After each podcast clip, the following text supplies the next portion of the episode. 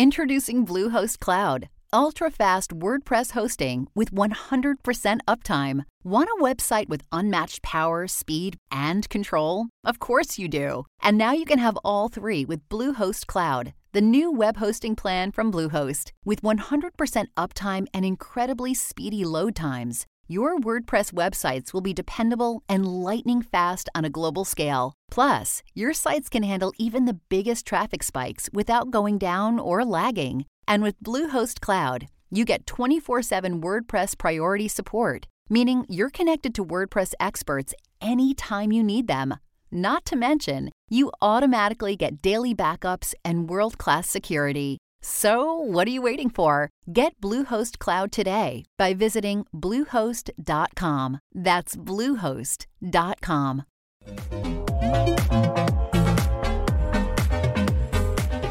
Bah, bah, bah.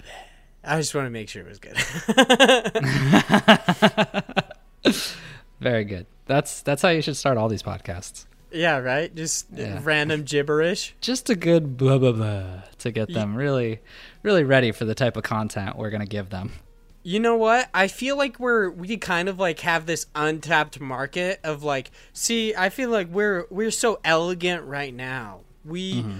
we're we kind of like our key demographic is just so intelligent and so sophisticated.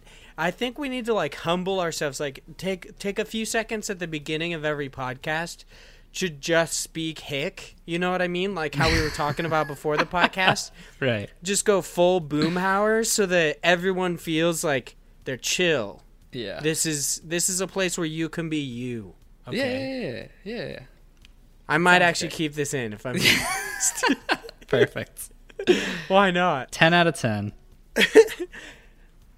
Hello and welcome to IndiePod, an indie games podcast, your weekly source for all the indie games news you need to know. This week we are bringing you an amazing four indie games news stories before we hop into our news cramp segments, which, God, there's so much more indie games news out there that we can even really cover in depth. It's kind of excessive. Uh, then we also are going to talk about some awesome indie games on Fig this week. Pew, pew, pew. Got that Fig. That's pretty sweet. Um, Almost, almost said Kickstarter. I did. I was like seconds away from it. It's always like I'm seconds away from fucking anything up. Isn't that kind of nice? Like knowing in life, no matter what you do, you're seconds away from fucking shit up. So why not just embrace it? Yeah. Like, I mean, why not be seems to be your whole it? theme. Yeah, exactly. Like I I was so terrified for the longest time and I was so insecure about my intelligence that I like would get really confrontational with people who said I was stupid. Or like Oh jeez. not that people would necessarily say I was stupid, but people who Yeah. Like, how often I- is that happening? uh, quite often. Uh, you'd Oh, be no. surprised. But um, uh, like I would get so confrontational with people who seem to have like I don't know, just thought I wasn't as intelligent as I thought I was, or something like that. But then you eventually just come to the realization that you, like you're a fucking idiot. And like comparatively, I'm not Neil deGrasse Tyson, okay? I'm not even Bill Nye. I I'm just like this little cockroach on the floor of pl- the planet Earth, and I'm just gonna be chill with being a little cockroach, you know? Like Ah, for all the animals to compare yourself to. I'm a disgusting bug. Um, all right Yeah. then. uh, but before we get to into any of that, I would like to introduce myself, Von Hyde, alongside the my illustrious co-host, because I'm I'm like mush mouthing right now, dude. Yeah, yeah. I started this off in a weird way, and now I'm all thrown off. I don't know what I'm doing. Getting Uh, all hot but- and bothered. Exactly. I'm I'm flustered. Okay. uh, my illustrious co-host, the biggest of average Josh boys. How you doing today, Big Josh boy? I'm doing well. Thank you for asking. How are you? Uh, I am fan freaking tastic. Well, I mean, to be honest, I was like crying like 30 minutes ago, but that's because Whoa. I was watching Afterlife on Netflix. It's uh, like a Ricky Gervais show about this guy who is like he was desperately in love with his wife, and then she dies of cancer. Oh, I don't like stories like that. Yeah, dude. That freaking It's- that got me. dude it's nuts um so i don't know why that triggered uh something in my brain but like thinking about how i used to be mentally as a kid versus now as uh an, an adult um there's so many things that you take for granted of like not letting your mind wander in certain ways like um as a kid you don't really have a fear of death or you don't really have a fear of kind of what comes next or repercussions of certain actions that happen. And that ignorance is so bliss. Like i think about it all the time now. So right now you know my wife isn't traveling because of this uh, coronavirus incident um, or pandemic i don't want to call it incident that kind of like that kind of puts it lower on the totem pole of what it is but That might the- downplay it a little bit. yeah, a little bit. But this whole pandemic, so normally she's an event planner, so she travels all around the world. And every time, like she's been doing this for a good like 2 years now and like she's constantly in and out, but every time I always like panic. I'm like this is to be it. She's not to come back. The plane's to crash. Like I just I have this this huge just problem with always considering what is the worst thing that could happen. It always comes up. I don't know why. I wish I could train myself to like chill, but I just always panic and I ne- I was never like that as a kid. I don't know what it is about being an adult that I just became neurotic about this kind of stuff and it's awful. Dude, I do that exact same thing. Like, uh, I am. I mean, we've kind of like heavily documented my fears on this podcast, but here's one I want to talk about that has been really bothering me recently. I live in an apartment, and my upstairs neighbor, for some reason, I swear to God, has like one, elephant feet, and two, this guy drops so many things. Like the biggest butterfingers I've ever seen in my fucking life. Okay? Like I don't think I think he's probably banned from most like sports because it's just excessive at this point. Maybe not soccer. Like he could Oh, play soccer, Yeah. okay? But like in baseball, hundred percent, no way. He'd drop the ball, he'd throw the bat, like he'd be fucking all sorts of shit up. Because every five fucking seconds, there's the loudest bang upstairs, and I do not understand it. One time, they coincidentally dropped something that sounded like a bowling ball. I swear. Oh um, they dropped something, and then our power went out, and I was like, Jesus. "Did a bomb just go off?" Oh my what the fuck just happened? And I like went up there and I was like, hey, like, you guys don't got power either? Like, you dead? What's you up? what you doing up there? Yeah, like, there's some sketchy, some sketchy shit going on. Like, uh, you guys okay? And uh, apparently it was fine. But yeah, they drop shit all the time. That's so and weird. how this comes in with my fears is I literally like it's like right when I try to go to bed at night, he just fucks with shit. I swear, like every night. And I'm like, dude, I have no idea. Like, you go to work slightly after me. I know you do. I've like I've had to stay home one day, and I've seen you go to work. Why are you going to bed when I do? Like, I don't understand that. One and two.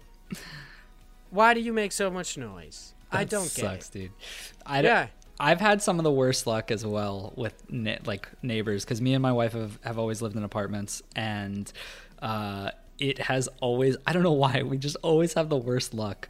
Um, recently, I think they moved out, but like in the past uh, year or so, at the place we're at now, there's just some guy who always gets home at two in the morning and decides now's the time to play with the dog bone and like start tossing something with with the dog. So I always hear like, and then like a dog like scampering around, and I'm like, what are you doing at this time? Why?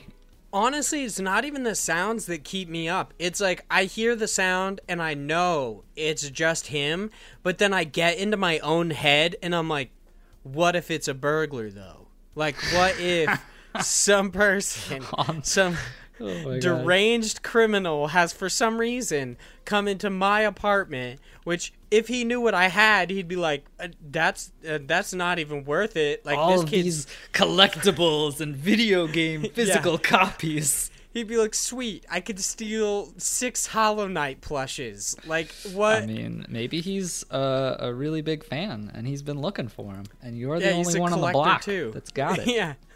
um, but I constantly think about that, and it like seriously keeps me awake for hours. That's hilarious. Yeah, I'm And- not I'm not that crazy, but Yeah, dude, that that fucking shit's so crazy. I get into my head so much, like the weirdest neurotic shit. Like, however, have I ever told you the time that I almost threw up because I thought there was too much cheese on my pizza? yeah, yeah, yeah, yeah. yeah. Okay, yeah, that happens just in my everyday life, where I'll be like, just walking around and being like, I don't know if I just stepped in something. And it's like, I'll check my shoes and I'll be like, oh, I'm fine. And then walk like 10 more steps and be like, mm, but mm. like, did I really like look? maybe I didn't see it though. Yeah, exactly. And I'll think about it for hours. and I don't understand why. It like bothers me more than anything how big of an idiot I am and how like weirdly obsessive about the dumb little shit that happens. It like the bothers me. true psychological struggles. yeah, yeah. I I get you, dude. Like I said before the podcast, like really I feel like people have documented the whole like soulmates thing in a really weird way where they're like, "Nah, it can only be like it's it's like the person you're meant to spend your life with is your wife, it's your husband, it's like your partner and everything." And I'm like, "Nah, dude. It's your friend, okay?" And me and Big Josh boy, we're soulmates cuz we're like he we're we're the same, okay? Okay? Uh, I mean, maybe you're not as weird as me, but we're like we're pretty close. They're close. They're close enough. But this is a podcast about indie games, so let's let's hop into it. You've been playing a game called Horace. Yeah. How is that? Is that the weird one where the guy kind of looks like a Twinkie, like a sentient Twinkie? He's like yellow. You know what I mean? I like how in my brain the only thing Yeah. like I could like I could even just say that the guy was yellow. I'm like he looks like a Twinkie. He's- I mean, I've never thought about it, but looking at him, yeah, it kind of looks like it.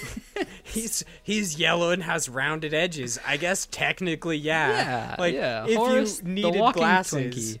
and you like didn't have them for some reason, and it was all blurry. Sure, Mm. he's a Twinkie with a suit. Yeah, something like that. Uh, no, he is a robot, um, but close enough. So Horace, Horace is this game that was cake. yeah.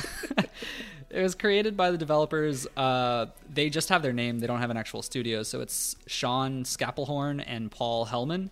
Um, I'm, I, I didn't even realize it was by this uh, Sean Scapelhorn because when you first start the game, it says a Paul Helman game. So I don't know what's the like where that person comes into play. But regardless, um, the game has been one that I've had my eye on for quite some time. This was a game that came out back in 2019, and I originally played the demo for it back in like I think uh, either early 2019 or late 2018. I can't remember when it came out but I was really interested in it because it is a platformer game that has uh, very story driven elements to it. And so the unique part about this is, you know, with most platformers, it's okay, run and jump, go and uh, through little puzzles or things like that. So what this one does instead is it plays into uh, normal platforming, but you have these shoes that can literally walk on walls and roofs. So anytime you get close to one of those platforms, like you get close to the side of a wall, the gravity of your game will shift. So your character will flip and the world around you will flip. So it, this is one of those games where, for you specifically, you might not be able to play it just because of uh, how you had problems with Fez. Like you can get kind of motion sick if you do it too fast. If like things are too close together and you like, it's kind of one of my gripes with the game is there are parts that can get a little wonky, but the the the actual mechanic to it is really unique. It's really fun because it makes you think in different ways where they'll put different parts of the map like when they they get into these just crazy level designs where you're you have to use those different sides of walls to your advantage where you kind of play with physics of what gravity actually is. So you'll run up the side of a wall, and one side will have spikes. So you'll have to go to uh, the left hand side, and you'll have to change how gravity is shifted so that you can jump over to a different side to get around it. And it's it's really hard to explain in just words, but it's it's very well done to a way where you have to kind of like trick your brain to be like, okay gravity doesn't just go down. Like you have to you have to change. And there's a lot of times when I first kept playing where I was like, I would look at it and instantly think, well, this looks impossible, and then I'd have to like walk up a wall and be like, oh, I'm just an idiot and just need to shift my brain into thinking how I can move. But it's it's a lot of fun. Um, the story to it is actually really interesting as well. It's basically you're this robot who uh, has been built by this old man, and the old man takes you in and kind of treats you almost like a like a son. And he's teaching you things about the world. He's going over uh, just general things from like a media standpoint. Um, it's all expressed by the first person of you being the robot. So it's you telling your story about the old man taking you in and being with this giant family, um, and then all of a sudden one day you end up getting powered down and the old man passes away and then when you reboot, the world has been kind of taken over by other robots. So the world is in disarray, everything is destroyed. You're trying to find your family again, and this this large story of bringing your family back together and trying to reclaim the world from these evil robots. Um, the story is pretty long. It's like 22 chapters, I think. I believe I'm on chapter 20 right now. Um, I tried to beat it, but last night it was like 2 in the morning, and I was like, I gotta go to bed. I was like, I don't have time for this. Um, but I've been playing for, I wanna say about like 8 to 10 hours ish, maybe. Um, it's been fun. There have been moments where I've been like, really friggin' mad at it, where I'm just like, God, I hate this fucking part. But like, that's kind of one of the things with platformers and just you know uh, these type of games in general is there's that get good element to certain aspects of it. Um, but i really like that they they also included not just these puzzles and this platforming aspect, they also included a lot of boss battles. So there's a number of different things that you get um, as far as not just running and jumping on walls. There's also things that you can pick up and like grab and throw at enemies. So there's enemies where they have like bombs that are shooting and you have to avoid the bombs. You have to pick them up. You have to throw them back. You have to break through walls and, and run upside of walls and avoid their attacks. So there's like a lot that can happen in this, and there's a lot of different unique ways that they set these boss battles up. Um, but there are some concerns just generally in this game that I had. Um, one is that as I kind of alluded to, it can be a little wonky when uh, gravity switches back and forth between platforms, meaning when you get too close to certain objects, you'll do this weird thing where the game kind of if it's too close, it doesn't really know which one to use, and so it'll kind of like flip around, and you can get really disoriented and end up killing yourself just because the game kind of flips you where you didn't expect to go. Um, I think that's just kind of the nature of this mechanic, but it can be a little frustrating when you have to be so precise um, in a game like this. Uh, that being said, it's only more when objects are too close to to each other so that you're constantly spinning around. So it doesn't happen too often, but there are times where it did get a little annoying. Um, the boss battles, I did really like that there is a, a wide variety of them, but with that, there comes uh, certain ones that just didn't match the same level of, uh, you know, quality as the others. Uh, there was one where I was just kind of like, eh, this is interesting, but not really too great. Where you were just kind of throwing a basketball at these cards, where a brain was floating around, and it was kind of weird. And I get it, but like, it wasn't that great. Um, but there's a lot of them. There's a lot of good ones. Uh, another thing that kind of was a little bit upsetting was they have these save systems in the boss where when you get to a certain point, they would be like checkpoints for the bosses, and you would restart at that point rather than dying and having to do all of the boss's phases over and over again. And I thought that a lot of the the bosses made sense with their checkpointing, but some of them were like there was just this this one or, or two of them that didn't really have a checkpoint and it it made it awkward because I was expecting it. And so I had trouble with this one boss and had, kept having to redo and redo the same part. And I was like why all of a sudden you're not giving me these kind of checkpoints? So there were some kind of inconsistencies with that. And maybe that's just me not noticing and I just didn't get far enough but it was the way I felt at least playing some of those bosses.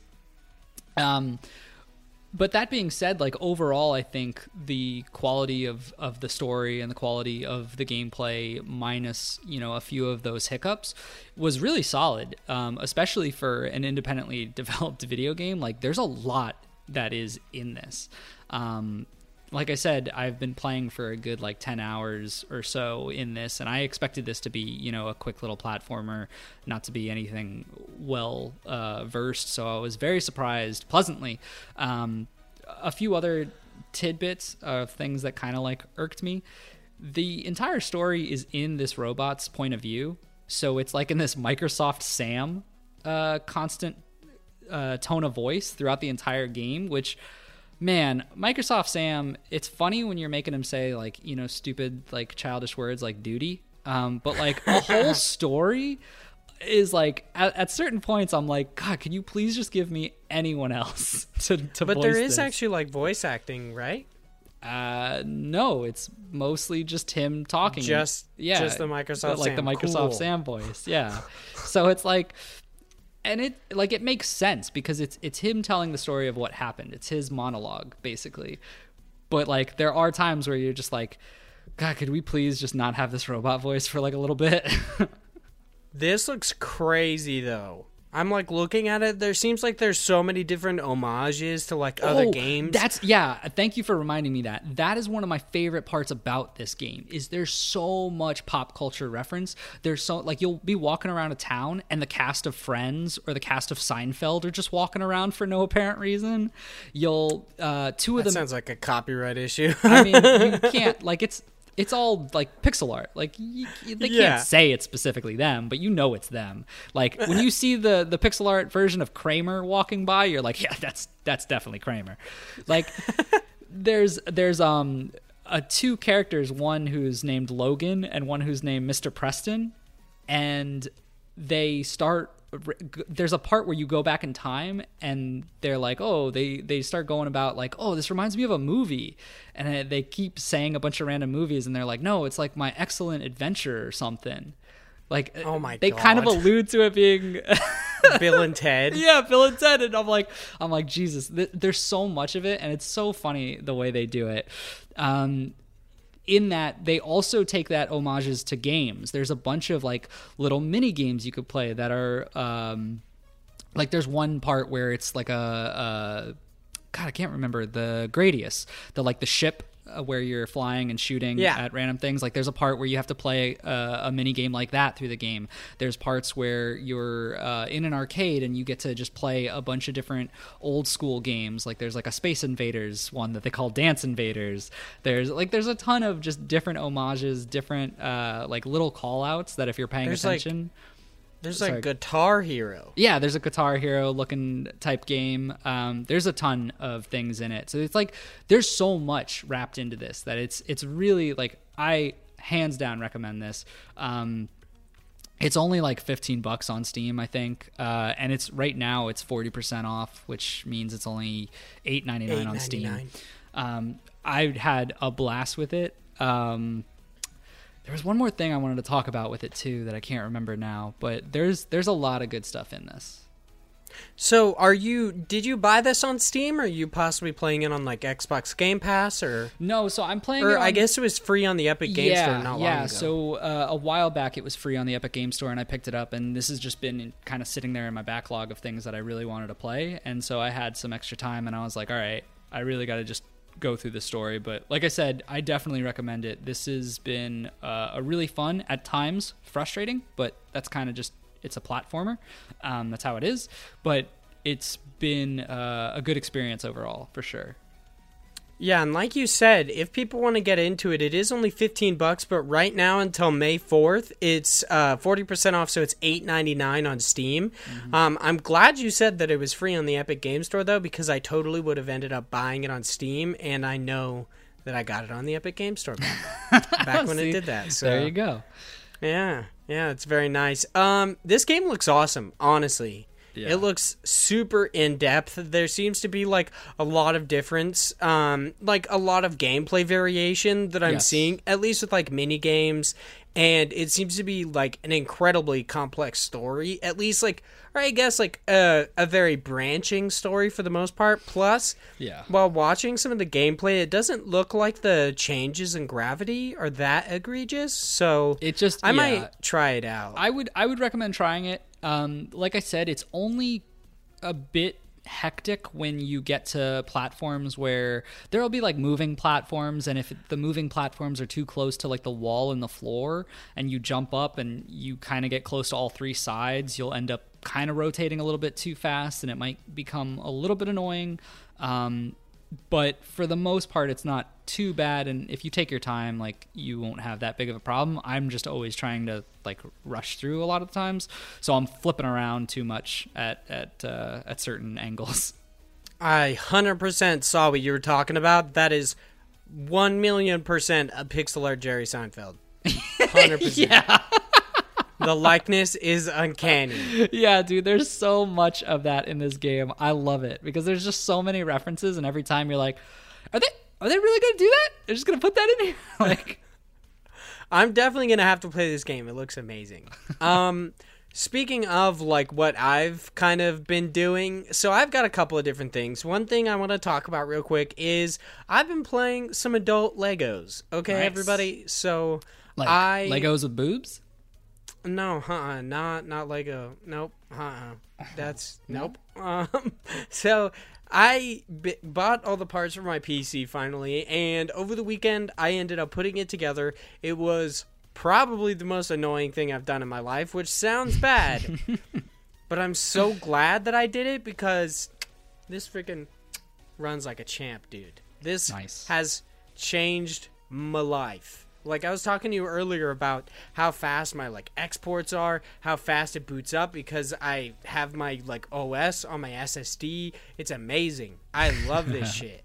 Like I'm I'm honestly so glad that I've made the decision to kind of move my primary gaming over to PC because it is like it's nice to just come in and I come into my little like room, my office, quote unquote, and I will like play a little bit of a game, and then I can just immediately switch to freaking editing a podcast, pretty much doing whatever I want, and it's just an all in one, like an all encompassing thing, and I love that so much about it. Like when uh, on the episode of Eldar Talks Games Industry that I did with Eldar most recently, we were talking about the video game crash in the like 1980s, and one of the things that we talked about was how like PC gaming essentially like the uh, the Apple II and the I believe it was a Commodore 64 Yeah. they became excessively cheap and people started like that was one of the reasons that uh, the games market kind of crashed or at least the console market for the most part kind of crashed Right.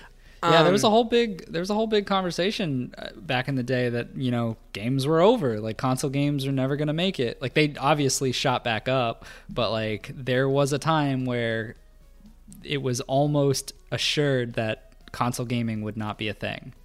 Yeah, and one of the main reasons was the realization that people had that like if you bought a PC, it is both something that you can use for like a work source, like it's it's kind of like an investment. You put money into it and you can possibly make money from it. And it's also something where I can play awesome games plus my PC freaking like it's good enough to play some decent games. So I'm I'm so excited to to kind of like delve deep into this. Plus, um, I found you know the perfect thing to get addicted to, which is uh, Steam like trading cards. So you know, Welcome, whatever. Welcome to the club, baby. Dude, I'm not even joking. There's been like four games that I looked at. I'm like, this looks cool, and I'm like, no Steam traded cards, not dude. Nah, like, you're nah, not nah. even. I'm not gonna slum it with this game, Yeah. even though it's got like very positive reviews. Where your cards at? yeah, every game should be forced to put in Steam trading cards. Okay, right. don't fuck with me. All right. All right. I'll let them know. You'll contact the developers, be like, Steam trading cards or nothing. Yeah. That's that's the new motto for IndiePod. Uh, but other than just like building my PC and everything, after I did that, I downloaded my OS and everything, and it's all up and running. But after I got done with all the kind of arduous, annoying shit, you know what I did? I was like, hey, I want to play a game. All right, so really test the limits of uh, your new computer here. Exactly. Yeah. The I'm I'm definitely uh you know pushing the goalpost. I'm moving it so much further than what my PC could have done before. And I popped onto Steam and I saw that they were doing kind of like an event for narrative based games and I was like, "Oh, that's kind of interesting. I wonder like what's going on there." So I clicked on it and I was kind of just scrolling through stuff. I saw that there was some limited time demos and everything, and uh, I saw that like Garden Story was on there. And I've briefly spoken in the past about how I think Garden Story looks amazing mm-hmm. and how wholesome and cute it is. So I was like, "Dude, I have to play that demo." And this is not one of the limited demos. This one I believe is just like a full-fledged demo demo. You can play it whenever you want to. Um, so I would absolutely recommend people do it. This is by uh, I. I'm gonna be honest. I'm not gonna say this correctly, but I think it's picogram. It's P I C O G R A M. Yeah. Maybe that's picogram. That's what I would say. Yeah. Let's go with it. I don't. I don't know. For a second, I thought it was like pictogram. So, you know, whatever. Um, but of course, the download went super fast because PC game is amazing, you know. Um, mm-hmm. and and it's a demo, so it's like barely in. Yeah. Uh, but I hopped into it and immediately I was I was in. This game it's like it's so beautiful. I love its pixel art so so much. Like the 16-bit aesthetic it has is is so awesome. Plus it has that like wholesome cutesy aesthetic that I love so much where it takes like ordinary objects that you wouldn't necessarily think to have a lot of personality but kind of adds it to it. So it's the the character diversity is really awesome. It's a mix of like different like sentient animals and i mean all like animals are sentient but you know what i mean like they're real characters they are in a sense like anthropomorphized like a- animals and characters and then there's like these other this other side where it's like fruits and vegetables which is kind of weird but it plays in an interesting way that i like it a lot where it's like you kind of understand this society is like uh it's it's kind of odd. Like you'd think that there would be some sort of conflict between plants and animals because yeah. there's, you know, they'd eat them. Yeah. But um, the obvious. Uh... yeah. Exactly, but there's not really. Like this game is so like freakishly wholesome and we'll kind of like talk talk about this in a little bit about how like cartoony and fantasy uh, type games typically can tend to skew to the darkness and stuff and it's not necessarily taken seriously because it's like cutesy and fantasy um because mm-hmm. we'll talk about that in one of our news articles later but this is like completely the opposite it's from what i understand like it's it doesn't give you a lot to do in this demo but i would definitely recommend people do it you could probably beat it in like uh 30 40 minutes depending on how like far into it you want to get if you want to do the collections and kind of like read about the story and everything um but I like while playing through it, it's just kind of like it's very lighthearted. A lot of the enemies are just standard, like they're not grotesque or anything. They're kind of like some slimes, which being the slime aficionado I am, I have to say, they're kind of ugly. I'm sorry, but that's kind of their point, I imagine. Like they're they're they're meant to be kind of like these. I don't want to say ultimate enemies, but they're meant to be this enemy of the environment where they are like kind of like seemingly toxic. Uh-huh. Um, and they're part of like the rot, from what I understand, which is like this the kind of like antagonist of all of this. Um, which you don't get to see very much in the trailer, but I do enjoy, or not the trailer, the uh, demo, but I do enjoy what I got to play. Um, I do have to say, like, getting near the end of it, the boss fight is very anticlimactic. Like, the, the combat leaves a lot to be desired, but I'm not necessarily playing this game for its combat. I'm much more playing it because it's like right now everything's kind of fucked up. It's like basically the same people, the same reason people are kind of like they're they're finding refuge in games like Animal Crossing because it just like it kind of takes you away and it makes you feel good. It's it's wholesome and uh, there's not like uh, it's not meant to make you feel like shit basically. It's very lighthearted and nice yeah, playing the Garden Story demo made me feel like that. Like it's it's very lighthearted, everything's cutesy, and your health is represented by jam, which is so weird. And like uh, even your like your standard weapons are kind of interesting, whereas like a ranged weapon isn't a bow or a gun or anything like that. It's basically a fishing pole, which is so weird but so interesting at the same time. And like even your sword isn't that crazy. Like it, it looks like a wooden sword. It doesn't look like it can exactly do damage.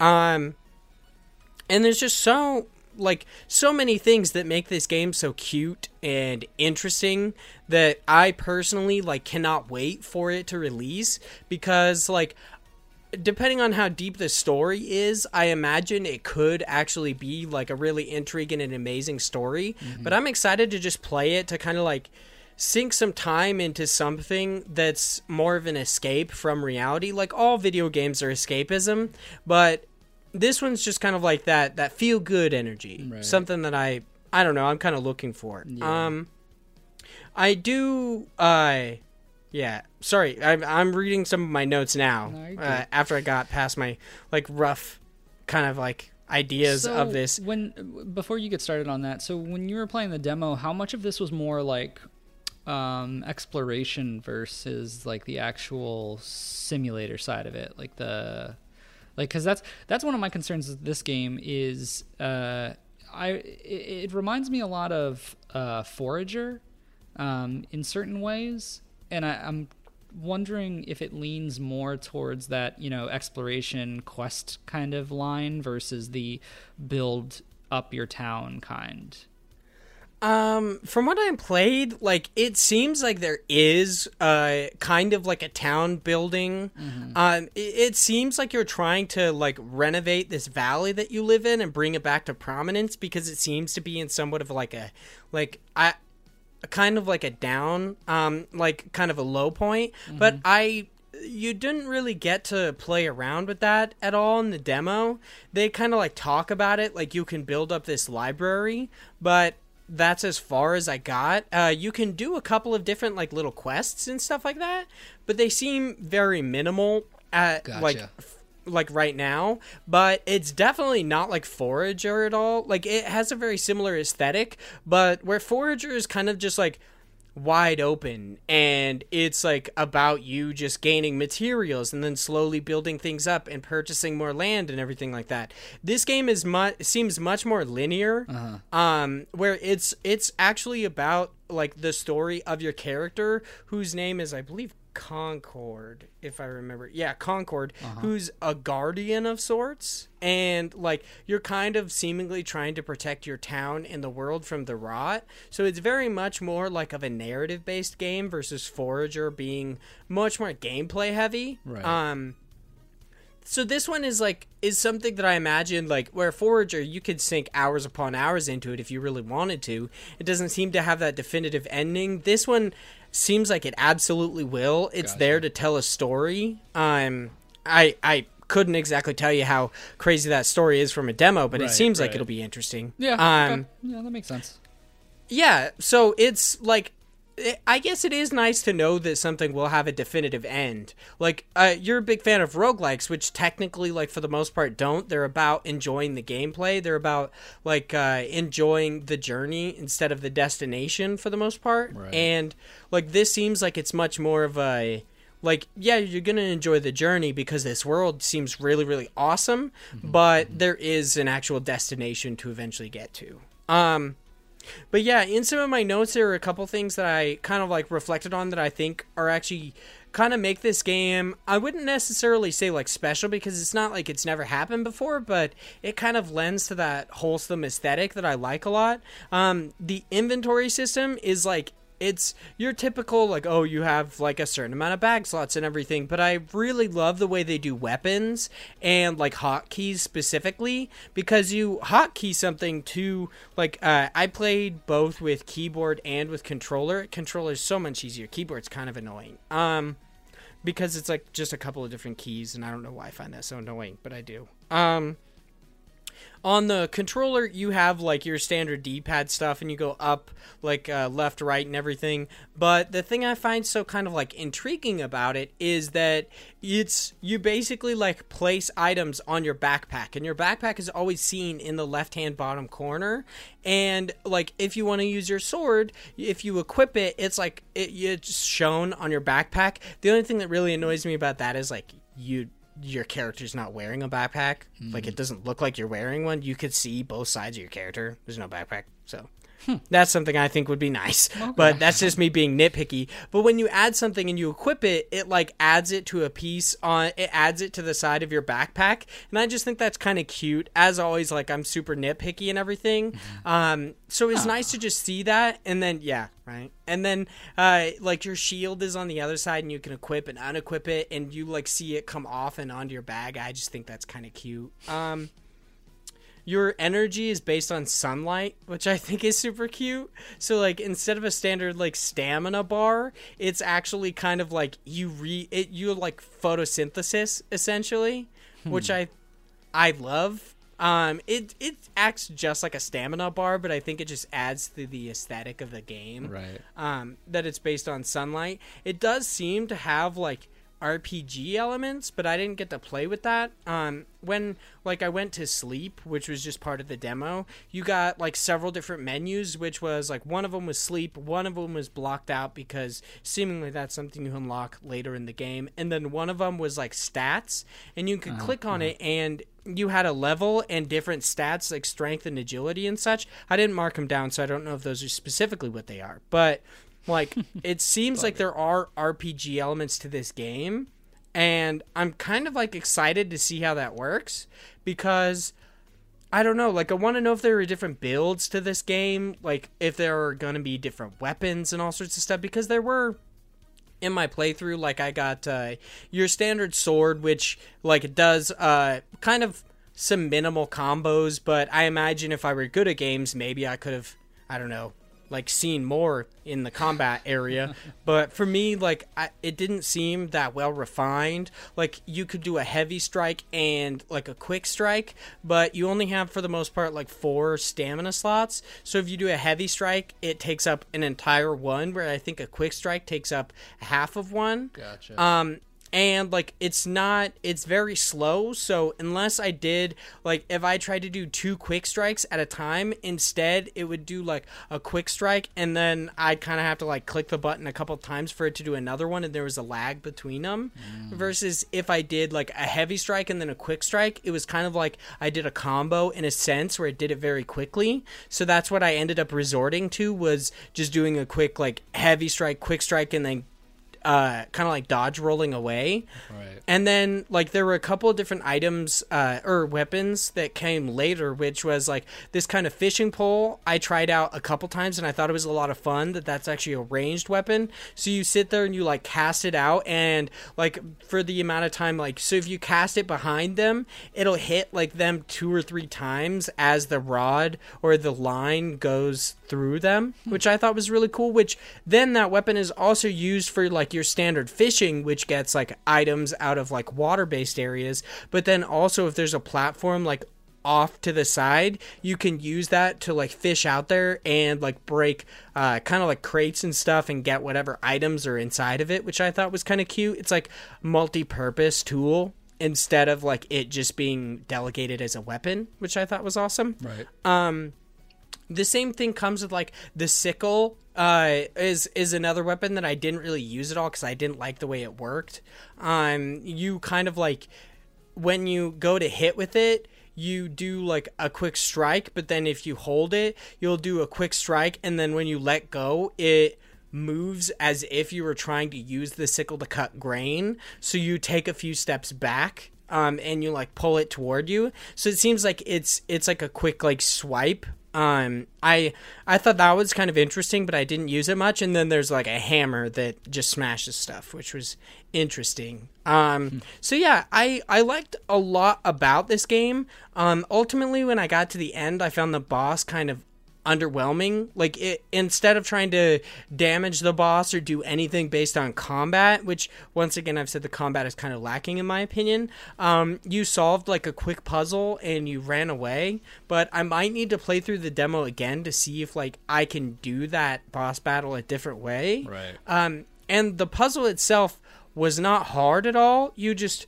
like moved blocks into a basically like a pedestal and then the screen opened up a bit more and then there were four blocks but only a certain like two blocks could go in the next pedestals and i'm like i know what two blocks i used before so i'm assuming it's the other 2 like Right. doesn't seem that crazy. Um and the boss design itself is kind of like a weird like mouth and i thought that was kind of gross. Um All right. but yeah. Um the controller support was kind of weird and i'm not sure if it was just like my controller or not but um, my controller will at times like disconnect and then when i disconnect it and it would reconnect it wouldn't just you like reconnect the controller itself i had to go into the settings and force it to reconnect my controller Ooh, that's um, weird.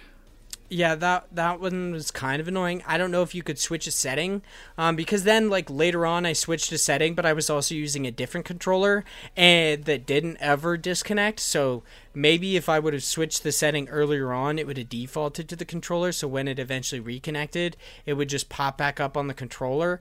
But yeah, that was But I mean, it's a demo, so it's not like. Like I'm sure they'll probably have better controller support later into its life cycle. Oh yeah, yeah, definitely. Um, dropping items was kind of annoying. I couldn't drop them all. Like I couldn't select multiple items from what I saw and then drop them. I had to drop them each one at a time, which meant I had to go over to them and hold A for like five seconds, and then it would drop it, and then I'd have to move. Hold A for five seconds, then it would drop it, and I had to do that over and over again because you're you don't have a really like a massive amount of inventory space and I was trying to like hold as much as I could. Um so that was kind of annoying. I wish there was like just like a mass drop or like a junk list how in most RPGs you can add things to junk and then just drop all your junk or sell all your junk. Yeah. I wish there was something like that. Um just to make it kind of easier.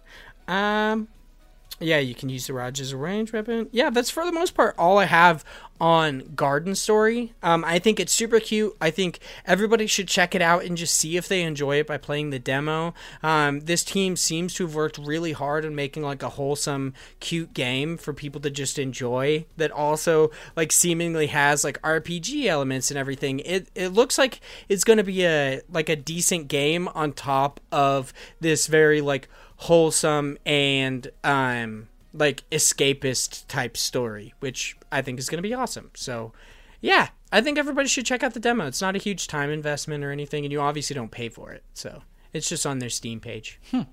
Well, sounds good to me. Yeah, yeah. Um, let's hop into our first news story over on IGN. It is written by Matt Purslow, and it is Switch game released without devs' knowledge and lacking features. This is the weirdest story. I love this. so weird. There was actually another story that I saw, but I didn't actually include it because it was a little odd and I didn't know how we would report on it mm-hmm. about Streets of Rage 4 supposedly like coming out on the Nintendo Switch, but the game was not on the Nintendo Switch. but like like Nintendo was heavily advertising it, it just wasn't on their platform. And hmm. I don't exactly know what was up with that one, but then there's the other side of this where Indivisible, um, which is by Lab Zero Games, it's come out. People really enjoy it. It's an awesome like mix between like kind of somewhat of a turn-based RPG, sometimes platforming. Looks very interesting. Like Josh has talked about it in the past. it has, for the most part, been released on Switch without the developer's knowledge, with zero fanfare, seemingly like no PR done for this Switch port, and it's the original build of the game that doesn't include, uh, from what I understand, like it doesn't include co op, Yeah. and it doesn't include a new game plus version, which this article is updated to say that the developers have said that right now it is in that early stage, but they are going uh, to move it forward and put it on par with the other versions of the game, including that like uh, co-op and New Game Plus. Um, specifically, it says the Switch version was apparently always intended to have a day one patch. Um, this indeed, or yeah, this is indeed to the release build, but without any patches. Uh, co-op and New Game Plus were not intended uh, to be in the game. Um, or seemingly to be in the day one patch either, which is so weird. uh, but are intended to be added later. So this is such a like an odd thing. Um, because like there, this port is seemingly not done by Lab Zero Games. It's it was seemingly done by a port house. Um, the developer Mike Zaimont, uh, I I think that's how you'd say it. Um, he went to Twitter and said, uh, "No release date announced, no lead up PR at all. It's missing current uh, features like co-op. The eShop art is the wrong image, which I'm kind of wondering about that. Like, what's wrong with that image specifically? Where, because that looks like the image I've seen all around for this game." So maybe they just across all storefronts kind of changed the image. Yeah, And this one is going to be like not exactly doesn't conform to what they were doing before. Um, and uh, this launch does not represent the quality standards of Lab Zero. Uh, it just doesn't. I'm sorry, it wasn't us. So I'm assuming them saying it wasn't us. I believe they actually talk about this being like ported, but it wasn't by them. Yeah, so I guess. I mean, I I don't know how else you would be working on it and be like, wasn't us. Yeah, exactly. Um, he went on to say that the Switch version is great, running at a stable frame rate, but it appears that it was the old build of the game that has been added to the Nintendo eShop rather than the current version. In addition, the store page features the wrong artwork um, and appeared with no PR lead up. Um, this launch does not represent, yeah, the quality. It is likely uh, that the situation is due to Indivisible's publisher, 505 Games. Uh, we've reached out, but there is no. Um, they have not got. Yeah, they haven't got any word back from them. This this situation is just so weird, Yeah. and I don't know what's going on. It's, like it, what's they. especially yeah exactly. What's especially weird about it is that yeah to prove that neither did they mike specifically said our team found out because people on twitter sent us congratulations. I had no idea. Oh my god. Uh, uh, okay, so let me see. There is a tweet in here. I'm just looking at like some of the tweets from Mike Zaimont, and he's like, "Again, this is not the port house's fault. They did great work, nor is it Nintendo's fault. 505 will surely provide more info soon about when the original day one patch is coming." so like. Maybe it just sounds like bad communication. Like I guess this was intended, and just the Indivisible team didn't know. well it seems like it was intended by the publisher but not really the like development or like the port house for the most part like they're they're saying that it shouldn't be left on the shoulders of anyone but 505 which is so weird Publishers just like, we need money now. Nope. yeah i don't exactly like i haven't heard a whole lot of situations like this especially with like a similar thing happening to like streets of rage 4 which i uh, again i didn't include it on the doc today um, mostly because i didn't I, I didn't exactly know how to verify that it wasn't there 100% and everything um, and i didn't want to necessarily report like uh, false news for the most part but right. yeah what the fuck is going on I don't know. It's so strange. I just, and I, I mean, I don't know what it looks like behind the scenes, but I would assume that when a publishing company is there, it's more or less that they're like the developers uh, signing off on it and being like, yeah, we're good to go. Yeah, I honestly have no idea. This shit is so weird. um, I don't know what ma- like what much else we could say about this one. So let's move on to our next news story. Uh, this one is over on GameSpot. It's written by Steve Watts, and it is. Um, sorry, I just needed to check something real quick. Uh, it is Ori Studios' next game is about humans, not fantasy creatures. Uh, after two Ori games, Blind Forest and Will of the Wisp, uh, Moon Studios is going on a uh, is going a more realistic direction. In an interview with GameSpot studio founder Thomas Mahler, maybe I'm not 100 percent sure. Um, talked about the approach and how it differs uh, from the use of fantasy creatures. Uh, using a fantasy setting certainly helps us tell stories that we otherwise couldn't tell in this way. An interesting experiment would be to take the Ori story and just tell or try to tell that through humans. Kuro kind of commits genocide, right? Um, holy shit, that's crazy. I'm definitely not using the right inflection for that, but not having played entirely through Ori, that is kind of a weird like realization that it's very possible that you commit genocide. Yeah, I mean, I I don't know because I've never played the game, but that is kind of nuts. Yeah, it's it's especially nuts when you look at it and it's like it's a very like whimsical looking game. It's very cute and like I guess it's kind of like to the developer's point is that you wouldn't expect this game to have such kind of dark themes even though like it's trailers for the most part and a lot of it's like a lot of its aesthetic before you get into like seemingly later in the game is very dark and ominous. Mm-hmm um for the most part for like both games so yeah this shit's weird um yeah. Holy shit, that's crazy. But using fantasy creatures and doing that, it allows us to tell really harsh, uh, emotional stories without people questioning it. We're dealing with that right now. Our next game is about humans and so on. It definitely makes it easier with these fantastical creatures. Um, I'm amused how much stuff I get away with, and that's actually quite shocking if you think about it. Yes, it is. Yeah. yeah. I mean, it's it's definitely true. Think about like I don't know why this is the thing that went to my mind, but like think about the scene where like in Bambi where the mother gets shot. Like imagine that of like watching it but just instead of deer it's a, a person like that would be a yeah. much different scene it's it's definitely horrifying that it's a deer like i imagine in that moment for children is kind of traumatizing sure. but yeah if it was a person super fucked up. and you'd even have to assume, like, in Bambi as well, 100% Bambi's dad's dead too. Oh, so. yeah, of course.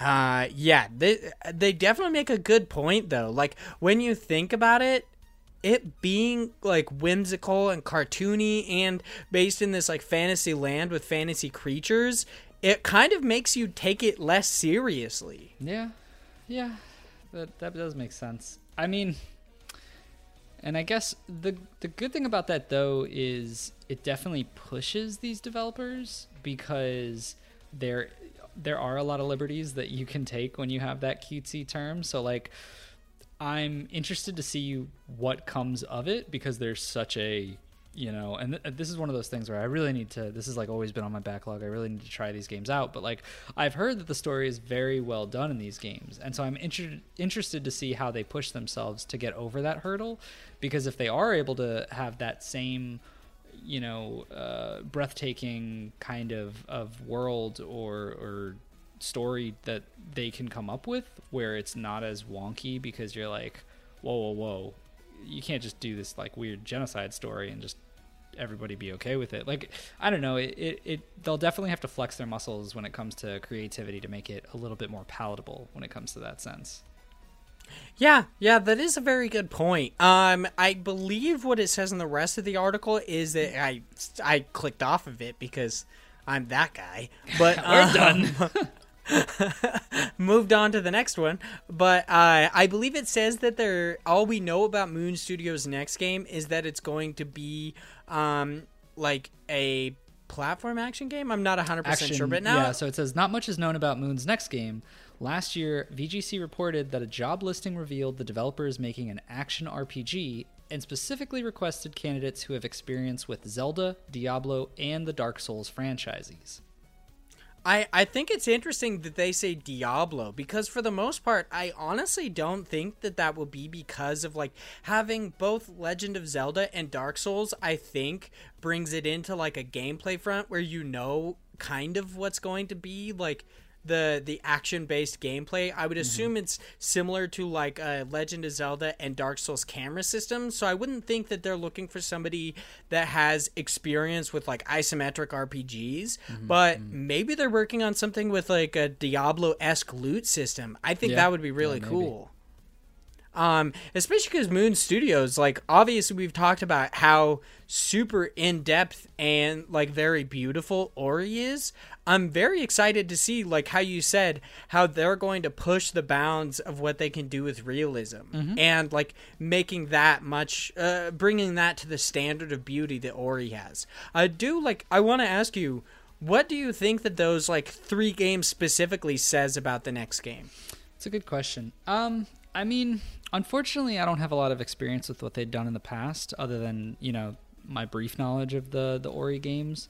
Um, but it, it definitely seems like they're trying to go uh, a step in a much different direction based on these games that they've done in the past. So, if I had to guess, I would say very similar to your thinking of Zelda and Dark Souls esque of having something where it is a uh, a person but having that loot system. I, it, it also kind of it kind of reminds me of something similar to uh, a Fable almost of you know the the action RPG element, but maybe having some kind of interesting loot system for Diablo, or maybe it's just the story. Because when you think of Diablo, Diablo does that in a way where they go through very dark themes and still keeping that. They have the the difference of realism when it comes to you're fighting demons, so it's it's less atrocious because you're like those are obviously the bad guys. Um, so maybe that's kind of where they're going with it. Uh, you know, we don't know anything about the theme of what this could be. Um, but maybe it does play into that plight of something a little bit more of religious undertones. You know what I do want to ask you is they they frequently, or at least uh, that the specific developer, one of the co-founders, I believe, is who is talking. Um, he talks about like fantasy creatures specifically and how they're going to be making a game with humans instead. Do you think it's still going to be like a fantasy esque setting, but you play like a human character, or do you think that they're going to try to bring it more into like a like I don't know, like a human world, like a real world? See, that's the thing is if so, if I didn't see this article, I would have assumed the first, uh, not the latter. So more of it is you playing a human and being in this world that is very magical, fant- fantastical. You know, these different creatures all around you. But if that's the case, it it definitely doesn't make this uh, this the whole point of this article being, you know, oh, we're having a hard time thinking of making it more uh, adaptable to humans because, like, if you have a human, even if it is a human, if they're in a world that's totally different from ours, it takes that you know that realism away from it anyway. So. Because of that, I would assume this is going to be more towards uh, a, a, more human uh, centric game, um, but maybe I'm wrong. I don't know.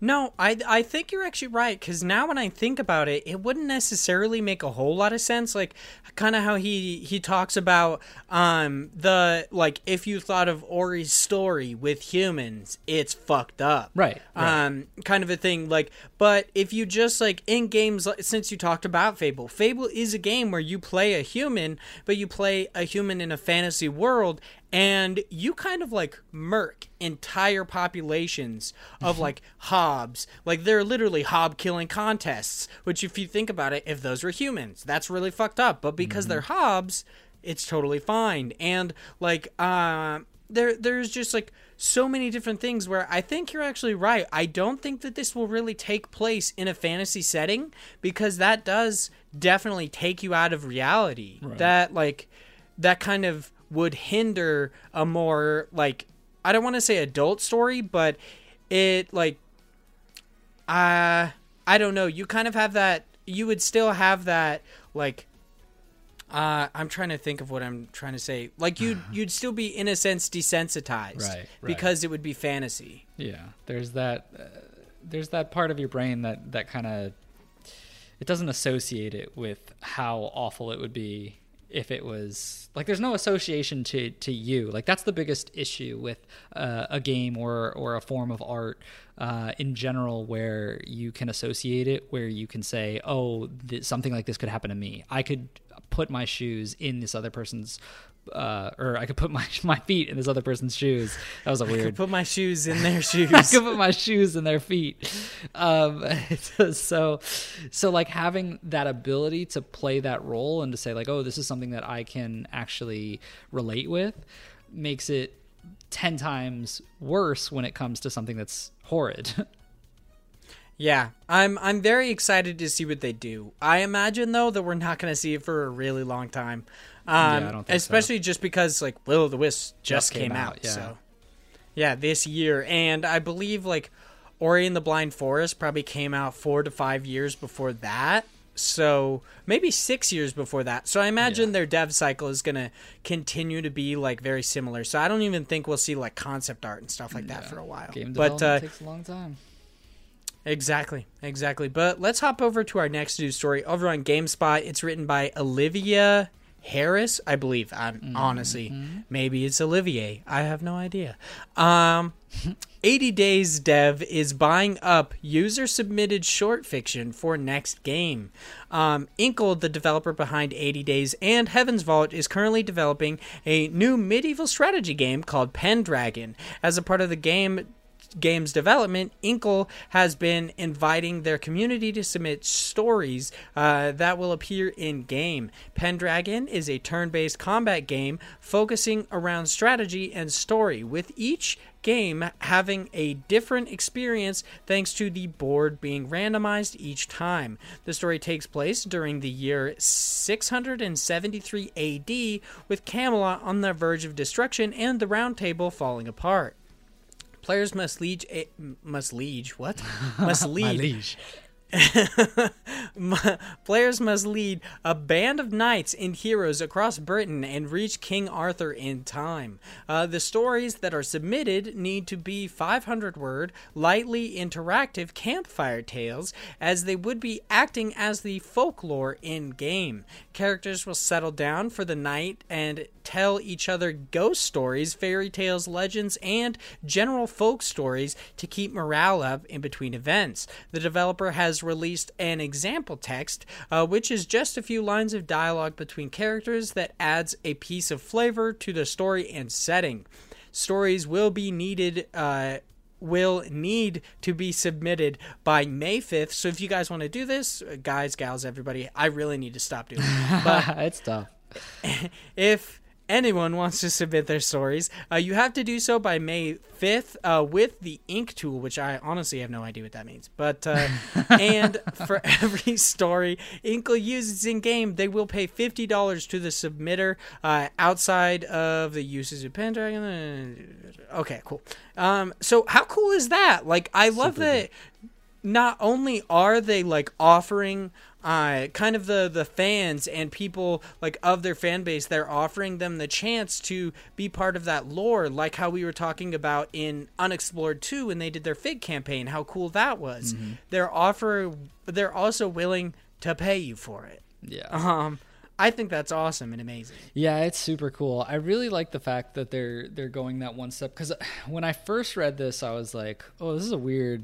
Like, I think it's pretty cool, but it I didn't see like the actual compensation to it, so I was like, it does steer on that that conversation of like, do you put in your work for free, kind of a thing. But I, I do like that Yeah. there's compensation, and I like that this is a you know, here's what we're gonna give you if you want to submit. Like, this is what you'll get. Like, it's all written down. It's all like very agreed upon. Like, you're giving this for that, but it's it's more of like, and obviously this is a smaller uh, you know environment and probably more to people who are the fans of this type of genre or this game in general.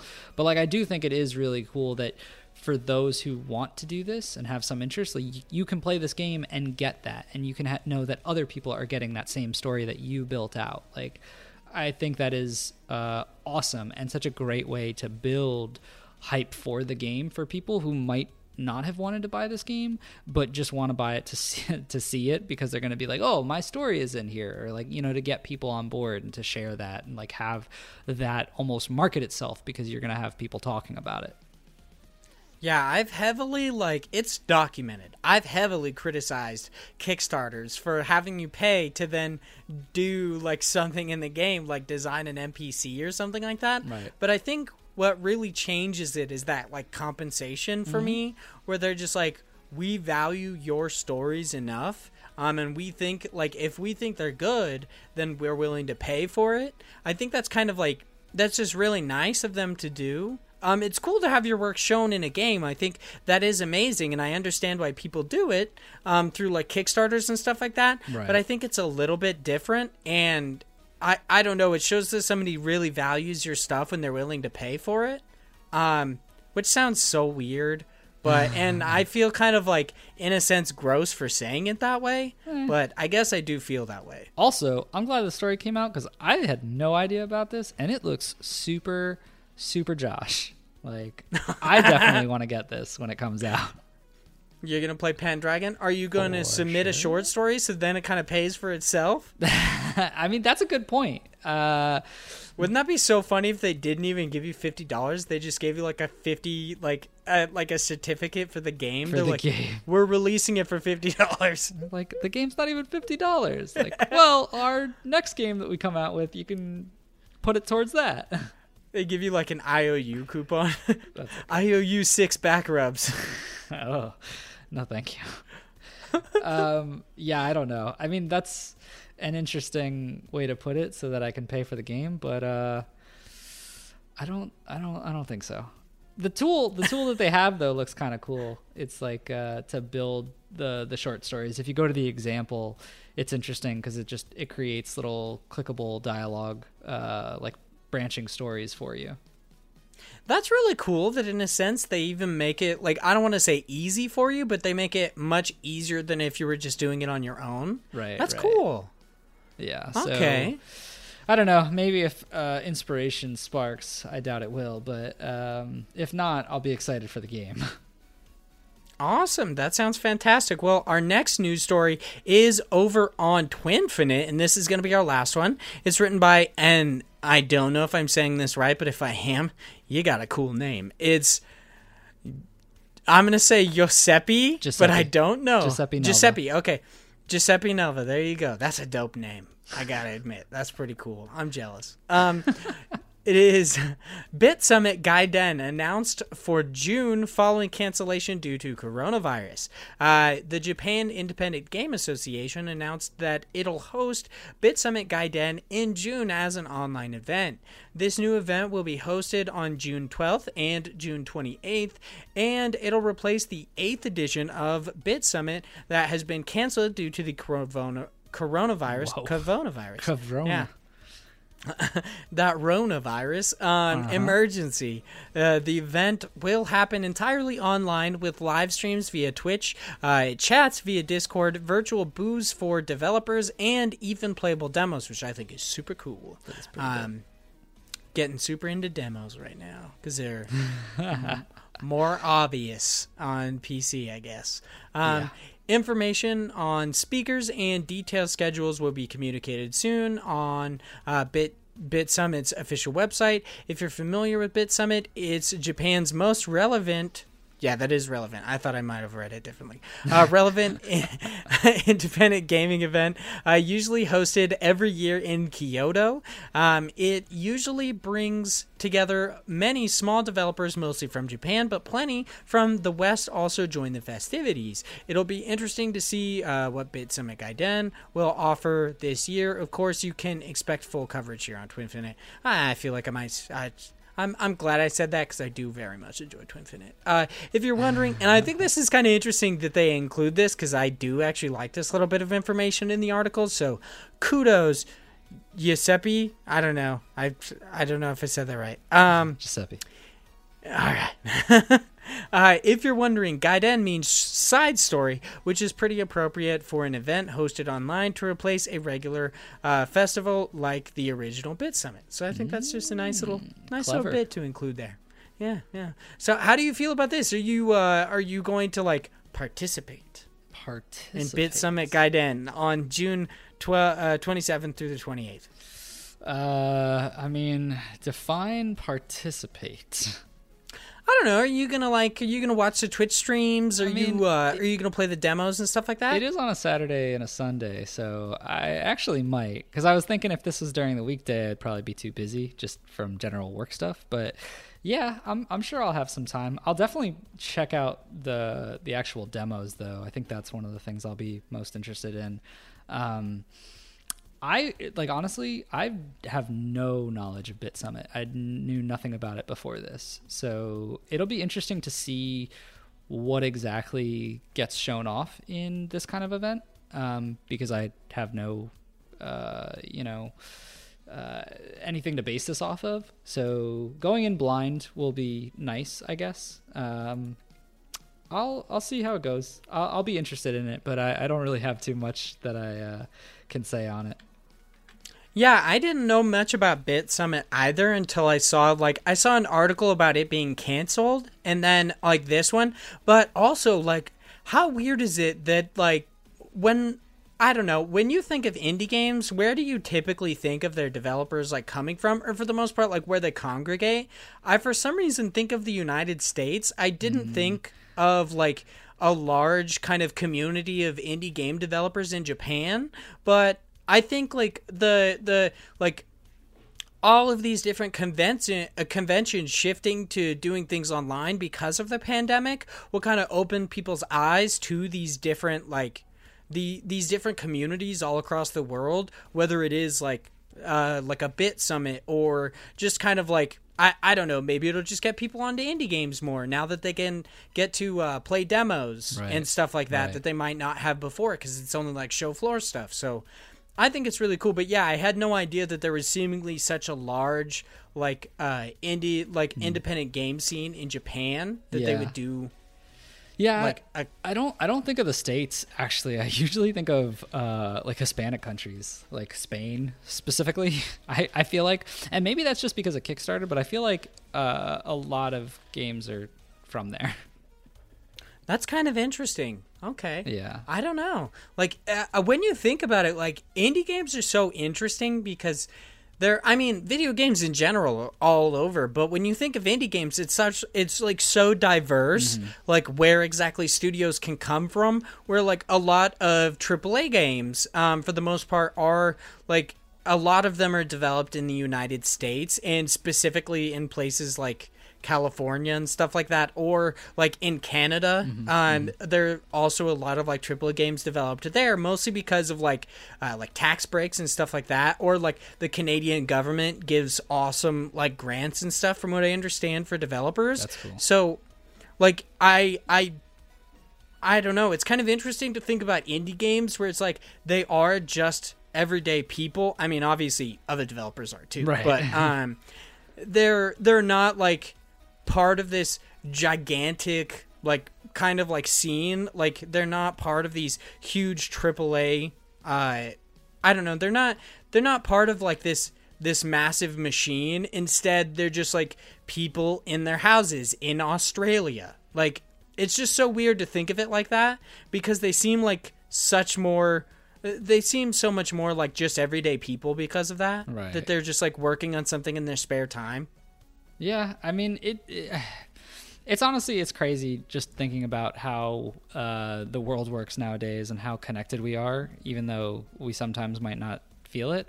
But like the reach from you know what the internet has done is so incredibly wide, and like the fact that that's even a thing that you think about of just being like, oh, indie games, that's from the States. And like, that's a bias because you're from the States and you're just thinking most of the stuff that comes through is always going to be from where you are. It's, it's a general psychological thing where your opinion, um, and this is for all people, not just you, but like general. Oh no, it's definitely true. Yeah. Psychologically, like your opinion you're going to think other people have that. Like it's just it's human nature. That's a psychological thing, and it's it's the same with this. It's that since you're from the states, you're thinking most of those different developers are from the states as well. But we're finding games from all around the globe. There's everybody, anybody. That's the greatest thing about you know indie games is you if you dream it, like you can do it. Anyone can do it. Like some people are better equipped, like more you know better equipped to actually go out and achieve that, or some people just might be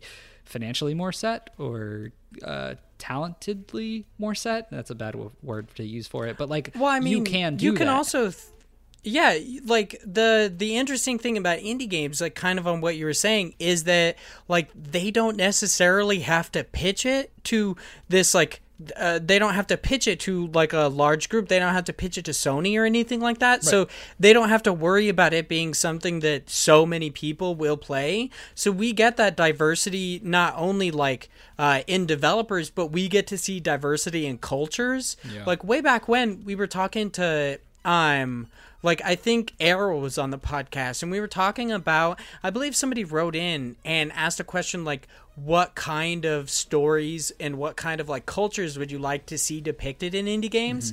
And he talked about like Mulala I think it's called Muala something yeah, like that. it's uh, yeah, I know which one you're talking I, about. I think it was like uh it was uh a game set in like South American folklore. I'm not 100% certain, but it, like indie games is so interesting because like that's where we get to see stories from so many different cultures. Like uh we don't see triple a's typically like super like delving super into like slavic folklore.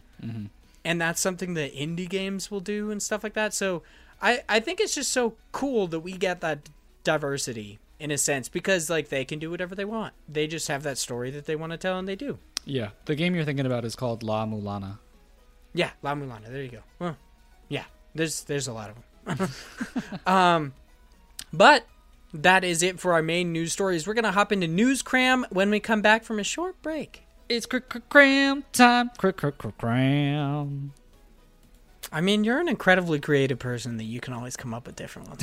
I'm I'm very proud of you. Thank you. I've been thinking of actually uh, just recording one and doing like background, like a backdrop uh, of some kind of instrumental, and making a real one for us. It's kind of on Yeah, my, that I can just like submit into Yeah, it's kinda like the my- podcast audio. kind of on my list of things to do, but I always forget, and then uh, and then I don't do it. So I just make up stuff. All right. Uh, News Cram is our weekly wrap up segment where we, the hosts of Indie Pod and Indie Games Podcast, cramming full of all, all sorts of amazing indie games news. I was like running out of breath there, dude. I was, because we're getting so crammed, you know. yeah, maybe, or maybe I have that Rona, dude. Oh, Freaking shortness shit, of don't breath, you know. That. No, no. Gotta watch out. Mm-hmm. Um, this week in News Cram, we do not actually have any quick news stories for you, but we do have some new deals and quick steals and some new stuff, as per usual. This usually happens. Um, so, uh, our first deal of this week, and it's our only one, but still, it's cool. Um, comes by way of Polygon, where it's reported that from April 30th to May 7th, you can get both Amnesia: The Dark Descent and Crashlands completely free on the Epic Games Store. Once again, this is such a good idea. Just go there, you make an account, you don't have to put in a card or anything. You literally do nothing, and you get free games. And then you get to do things that are super nice like josh and i who we forget that we actually have games. And we might almost accidentally buy them and then we go to the epic game store and we find out we have a whole library of games that we got for free One thing that i almost spent nine dollars on steam See? for One thing that they did change though, you now have to put in two-factor authentication to download free games.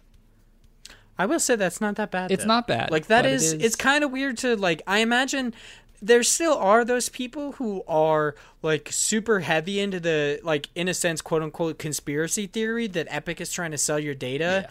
to like Tencent so i imagine they'll take with that take that and run it however they will Mm-hmm. but uh yeah i i don't think that's bad Yeah, well, it's out there. I mean, there's free stuff, so uh, if you want it, you gotta you gotta work for it a little. yeah it's not too bad i honestly i don't think i have two-factor authentication maybe i just got grandfathered in or something Well, no, they just recently did it. It's Ah, like for the new games, they're starting to pull that. Um, I also it keeps telling me that I have like 15 friend requests on there, and I'm like, from who? Uh, somebody got your information. yeah, I'm like, who the fuck's trying to be my friend on here? It's weird. I don't Um, even have 15 friends. I barely know 15 people, and they mostly hate me. So, um, so now it's on to some new stuff. Our first eight items in new stuff come by way of Nintendo Life, where it's reported that FPS Ion Fury by Void Point is headed to the Nintendo Switch on May 14th. I I want to bring something up, and I understand that it's kind of annoying that I'm going to do so, but it is interesting that this game is coming to the Nintendo Switch, a typically family friendly platform, when at a time they were criticized for having racial slurs in their game. So, yeah, uh, the game. They were hidden though, so I guess that's kind of like a little tidbit you got to know is that you had to like clip behind a wall. Yeah, kids would never find that. They're like, I'm not worried about it. It's not like kids break games all the time. Nah, like, nah, they don't know how to do things. They're too dumb. no big deal. I mean, it's also the game that got sued by Iron Maiden because it had like a similar name, and they had to change it to Ion Fury instead of Ion Maiden, which is so hilarious. Good times. uh, the retro beat 'em up Jay and Silent Ball Bob Mall Brawl. Oh, It got me That- mixed up because I looked at Bob and then Mall, and it was Ball. that is a tongue twister. I mean, most balls I imagine are pretty silent. Uh, wow, that's a good one. you know, yeah. Uh, so I, I don't know why. I thought for some reason that you might have taken that as a joke, but it wasn't. So All right then. by Interabang Entertainment and Spoony Bard Productions is headed to the Nintendo Switch on May 7th. That 8-bit platformer Mushroom Heroes is headed to the Nintendo Switch on April 30th. I did not list a developer on that because I literally have no fucking idea. Mm-hmm. I tried to go. This game isn't available on Steam or anything, and when I tried to look it up, there was like a name on Google, but I don't trust Google that much. So I mm. try to go to the platforms like specifically like the stores and when you click on Nintendo stores there is no developer it was blank the section wasn't even there and I was like what the fuck so that game is on Nintendo Switch it looks interesting Well, all right then. um, that racing game, Lonely Mountain Downhill, uh, by Megagon Industries, is headed to the Nintendo Switch on May seventh. That game looks dope. Um, I want to play it. Uh, that adventure game, Spirit of the North by Infuse Studio, is headed to the Nintendo Switch on May 7th. That 3D platformer, Mail Mole, gotta love that name, uh, by Talpa Games and Undercoders, is headed to PC and Nintendo Switch sometime this summer. That action and adventure game, The Persistence by Firesprite Ltd, is headed to the Nintendo Switch on May 21st. That one's actually kind of interesting because it was a VR game beforehand, and now it's coming to the Nintendo Switch. I doubt for like a labo reason. I think you could just play it, Yeah, but it is pretty cool. Um, and lastly, the survival horror game Monstrum by Team Junkfish is headed to the Nintendo Switch on May 22nd. We actually talked about Monstrum last week because the uh, physical copies of it are being delayed. So there you go. At least you could buy it on Nintendo Switch digitally. That's Hot pretty damn. nice. Yay, big boy. Oh, and I remembered at the end of that news article, um, it didn't say the dates, so they must have just announced the date for Monstrum. Wow. Pretty cool. Uh, now over on Twinfinite, where it's reported that Google Stadia has a new exclusive game, a monk. a monk. What? Monk. What just happened? Amongst its library, that being co-op puzzler Get Packed by Moonshine Games. Now, I'm not saying that that game is in all related or is very similar to the next game we're going to talk about. But it's kind of uncanny. I guess it's the same feeling that people get when looking at enchanted portals, but whatever. um, and to round out the group, over on GameSpot, it's reported that Co-op Puzzler, uh, moving out by SMG Studio and DVM Games, not only is available right now on all platforms, but uh, as it's uh, sorry i wrote this in a really weird way and i don't know why i did. I even read it out loud and like for some reason i like had some sort of stockholm syndrome where i was like no you're not a little dumb dumb. It's totally fine. Shouldn't have listened to myself. I am an idiot. Uh, it's also on xbox game pass so you can play that bad boy on there i don't know if it's on xbox game pass pc i have no idea typically that's not said in articles and it's kind I of I wish annoying. they would because it's always a struggle when I get excited and then go and find out I can't actually play it. What was it like last week that you were talking Journey about? to you Savage guys- Journey to a Savage Planet. That's I was so excited to play that game. I was like, yes, I can finally do it. And then they were like, nope. You're like, really, dude? Haha. really? Got him. Couldn't have said that. Yeah, tough, tough cookie. Uh, and lastly, that a new update uh, has just come out for Motion Twins Dead Cells. Uh, Dead's, yeah, sorry, I mixed myself up. Uh, that includes a bunch of new enemies, skills, outfits, and more. The game is consistently updating, and it's absolutely Just keeps going.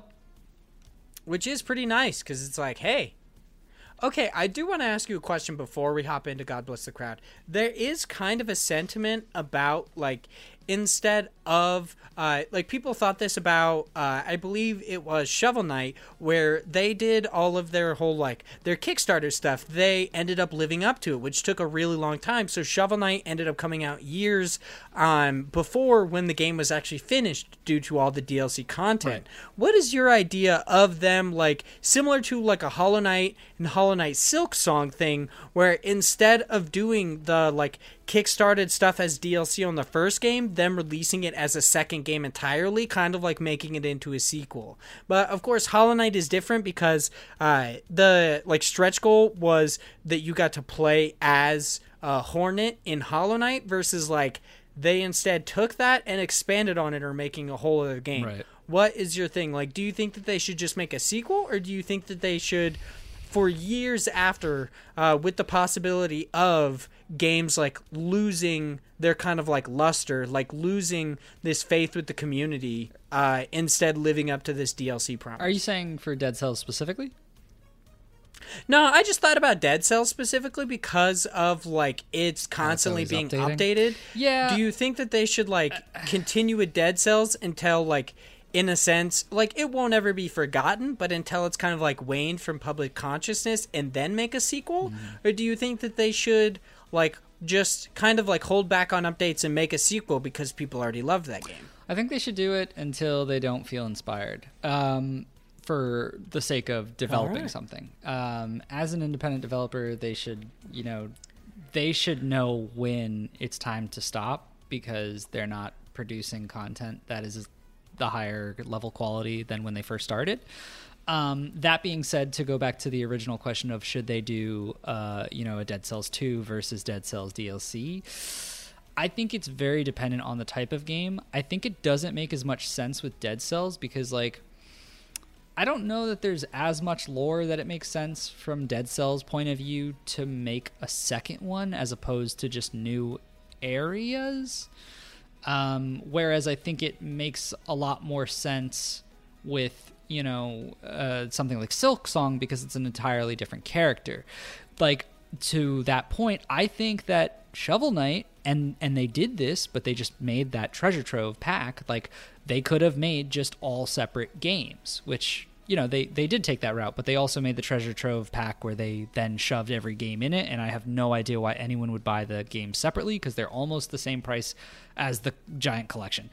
Like, but that being said, like I think that's the way to go if you're doing something in a way where the gameplay offers something that takes a step away from the original. If not, it's like it doesn't make as much sense. Now, with something like Rogue Legacy, which we just I was actually going to yeah, bring that up. with something with like Rogue Legacy, that's a return to form, but they also haven't had any DLC in years. This game has not been talked about in a long time. The developer never touched it. So I think it makes more sense from that kind of standpoint if if Dead Cells, like the the developer of Dead Cells just decided at one day like, you know what, we're going to stop working on this. And they just went silent and then come 2 years later if they were like, "Hey, we're doing DLC," I would be like, "Why didn't you just make Dead Cells 2?" You know what I mean? Like I think it's I think it's timing and the actual change of like the mechanics inside the game or the the I don't want to say setting, but more or less the persona that you're playing as.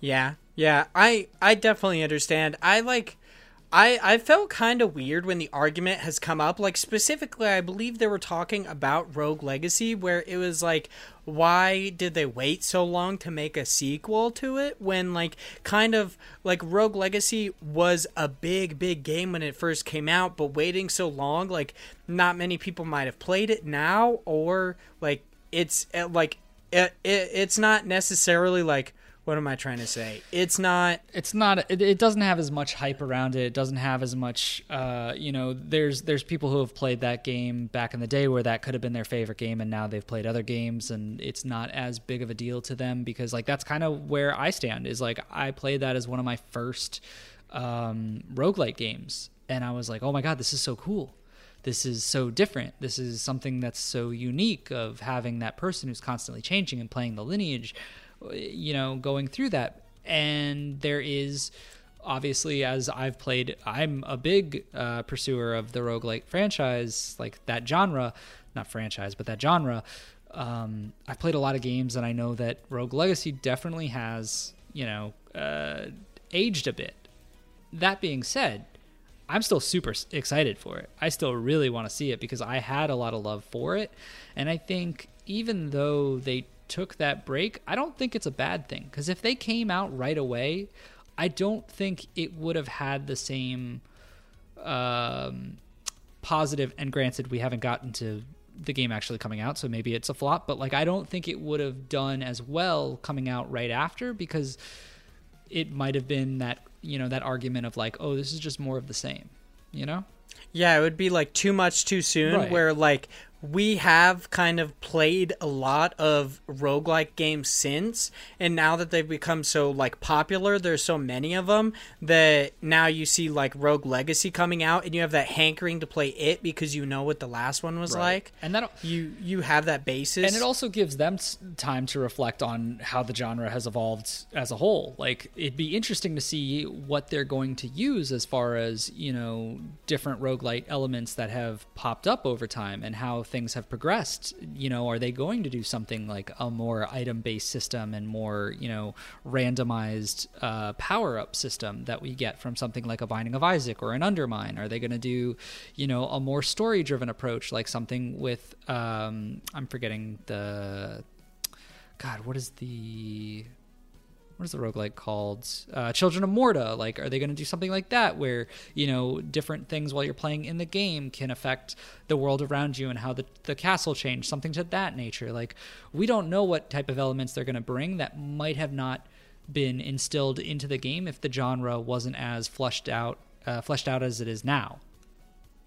Yeah, it'd be so interesting to see, and this is, of course, like probably not the case, but it would be so interesting to see if like Cellar Door was possibly, um, like they were planning on a roguelike, like they were planning on a Rogue Legacy sequel soon after the release, but then saw like a bunch of games emerging and didn't want to be put in like with the lump sum, and what the game might have changed. Like, I this is all just a hypothetical saying Right, that they might have wanted to make a sequel earlier.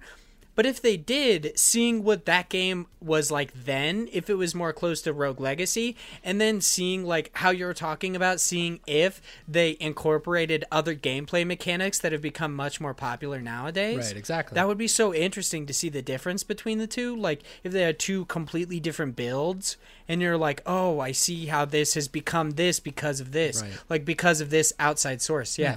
that would have been really cool.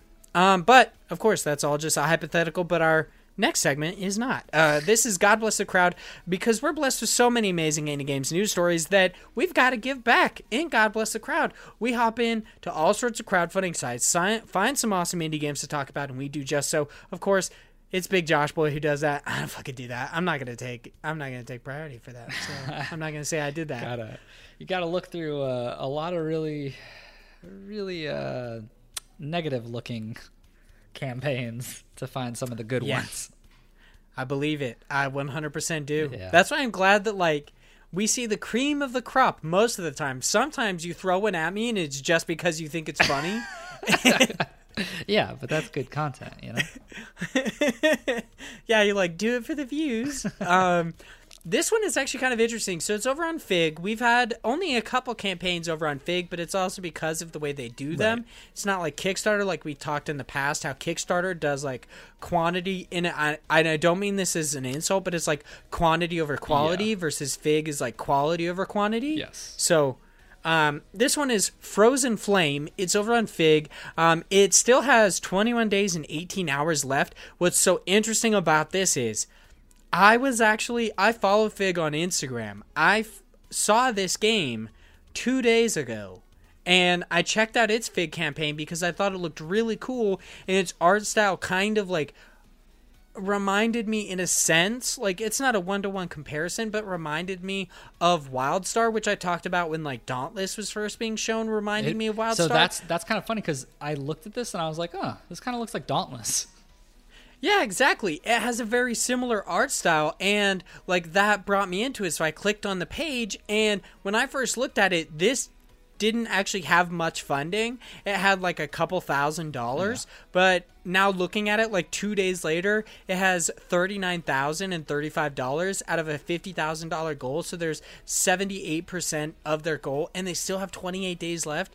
This is gonna be awesome. I hope it gets funded so badly. I what I thought about funding it. Um, I thought about getting like doing a, a pledge when they first had their like they had their early bird one that was only twenty five dollars instead of thirty, I believe. Um, but I decided not to mostly because I was hoping to get one of like how the unexplored like offered you the game immediately. I was kind of like I just didn't want to have to wait for it, which is kind of dumb, but I just wanted that instant gratification. Right. But this game is only like their estimated date delivery date is Q4 of 2020.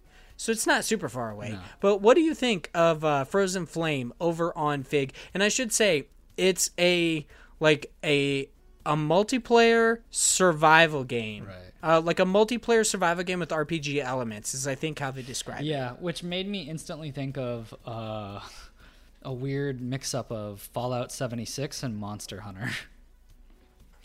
I mean, I'm not going to say that I didn't think that because I 100% did. Yeah. so, um, one, this goes against uh, a lot of the, the genre or mechanics that I enjoy. So it's not really a game that's for me. But when I saw this, I thought more of this would be something that's cool for you. Um, specifically, I I hate survival games. Um, I just I I I don't enjoy the the thought of having to think about eating and drinking constantly in a game where I'm like, why can't I just play the game?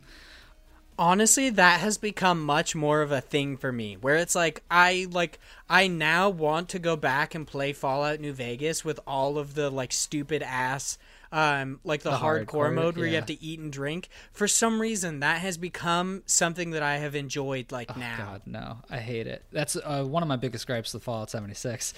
But um, uh, but honestly though, like taking that aside, because I I don't know what element of like survival really goes into this game.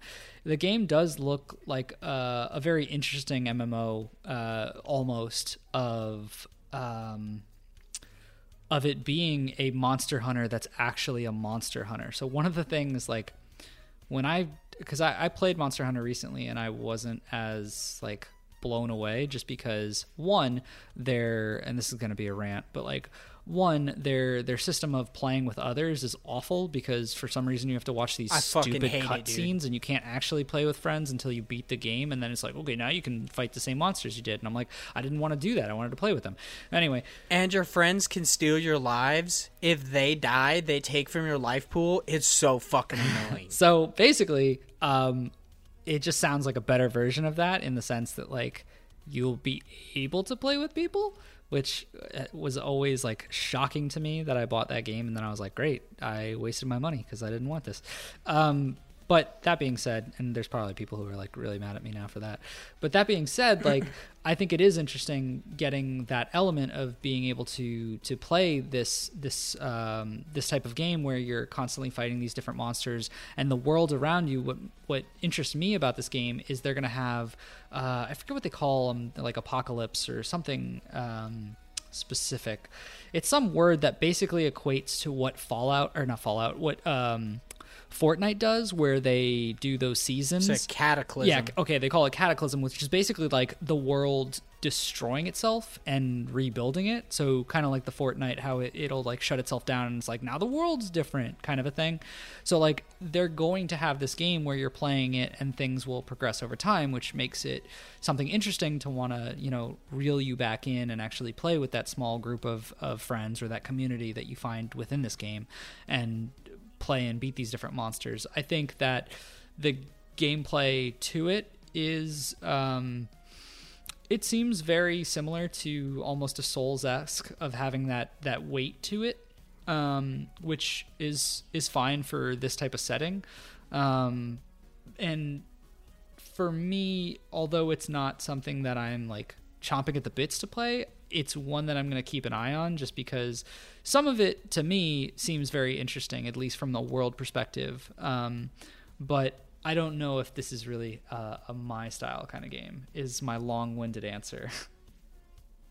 One thing that I love, like I really, really love about it, and that I want included in more games, which they do in a lot of these like survival craft games, um, or like multiplayer survival craft ones, is being able to build your house within the world. Mm-hmm. I think that's so cool. Instead of having like an instance with your house in it, similar to like uh, Final Fantasy XIV does that.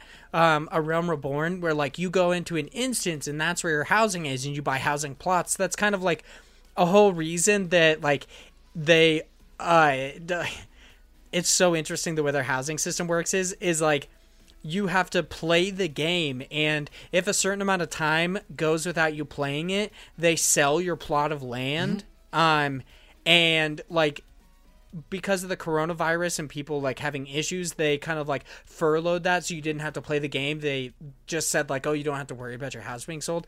But um, that was just a random thing I wanted to say because I think that's really cool that they did that. but um, I just think it's so cool. It makes you feel like like a real part of the world when you can make your homestead. Like I think making homes is so cool. It's like really making a permanent like a stamp like I was here because I got to make my house um, on this land and it shows like a bit of creativity. Mm. And I also think it's so much cooler when you get to make it just in this wide open space because then just anybody could run across it and you get to look at other people's houses and stuff.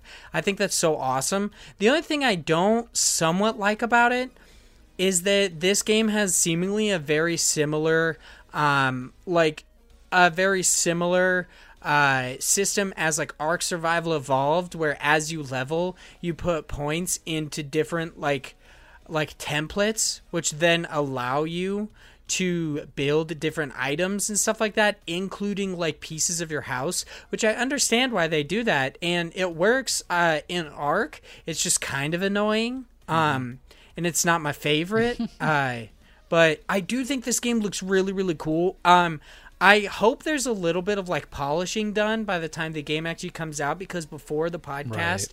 we were talking about this and it's like if you look at the capes the like items on your back will clip through the cape and the cape like when you fly in a glider it clips through your body so it looks almost horizontal where your body is vertical and it looks like it's stabbing you it looks very weird um, but I think this game looks really, really cool. I love its art style. I think its combat looks awesome. I'm interested to see if it's like I need to watch the gameplay trailer again to see if it's more closely rese- resembling a Souls like where you really have to worry about your stamina pool. Um, but yeah, this game looks awesome. I'm I'm not gonna back it mostly just because right now, like I have to kind of like I need to save money and the the money I want to spend on games I want to play them now. That's why like mm. if this did have like even an early access beta kind of a thing, I would be into that. I would totally back it.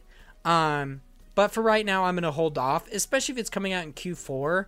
Um, but it's 100% something I'm going to keep my eye on. I'm going to have freaking wishlist on Steam. I'm going to do anything because this game looks dope. well, when it comes out, we'll talk about it. I really like they have a lot of money, but while like looking at their backers, I'm like, how? And I was just really wanted to know, and then I forgot that they have like an investment. Yeah, yeah. So, so, there's a bunch more people investing than there are people pledging, which is normal for Fig. But the is it really? Yeah, yeah, it is because huh? Because when you're investing, the um the point of entry is much higher than pledging would be. Yeah, that's why I would think that it like that you would see more people pledging than investing. Yeah. So like to get in to invest, uh, so a price per share generally is a thousand dollars. That's so interesting. The more people invest, then yeah, huh? But I mean, you can also like if the game makes money, you can like make, make money, money, too time. as well, yeah. right? Yeah, exactly. Because it is an investment. Yeah, every every quarter they give you like a certain share uh, amount. Um, I forget exactly how the math works, but it's basically at the end of that quarter, they'll give you a percentage based on how many shares you have and how well the game is doing. Um, and so, like, an investment, like, even when you look at this, like, uh, when you look at the breakdown, you're seeing that, hey, uh, 34,000 are in FIG funds, meaning $34,000 have been invested. So, like, that could be one person. You know what I find so interesting when you think of Fig is that like Fig is kind of the equivalent of indie games in the larger like game space of like investment opportunities because like typically when you think of investments you think of investing in large or small companies but those that are public um, that like you make money off of like trading stocks and everything, but it's not something that's very common in the game space where like Fig allows you to do that, but just like anybody with a thousand dollars can do it kind of a thing. Like obviously not, Right. but it's it's kind of like a more accessible version of investing in video games because if you wanted to invest in video games but you didn't want to develop them you would have to like invest in a studio itself and you would have to possibly like invest in talent and stuff like mm-hmm. that in a workspace um, and it would cost so much more money than like making what is like a small investment on fig Right. um, for the most part, like at times. I think that's so interesting. Like I didn't know that, and I, I think it's so cool what Fig is doing. Yeah, I mean it's interesting, but it's it's one of the reasons why, like you said, it's your comparison uh, comparison of quantity versus quality with relation to thinking about Kickstarter is because with Fig, these games are actually you have to like pitch these games to Fig. Like you can't uh, just decide I'm going to go on Fig and I'm just going to put my project out there. With Kickstarter, you can do that.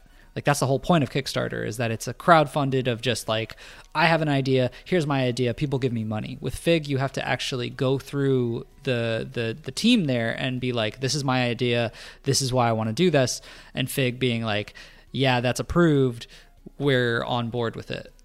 And we're going to help Yeah, you you because to- they become the publishing company for you.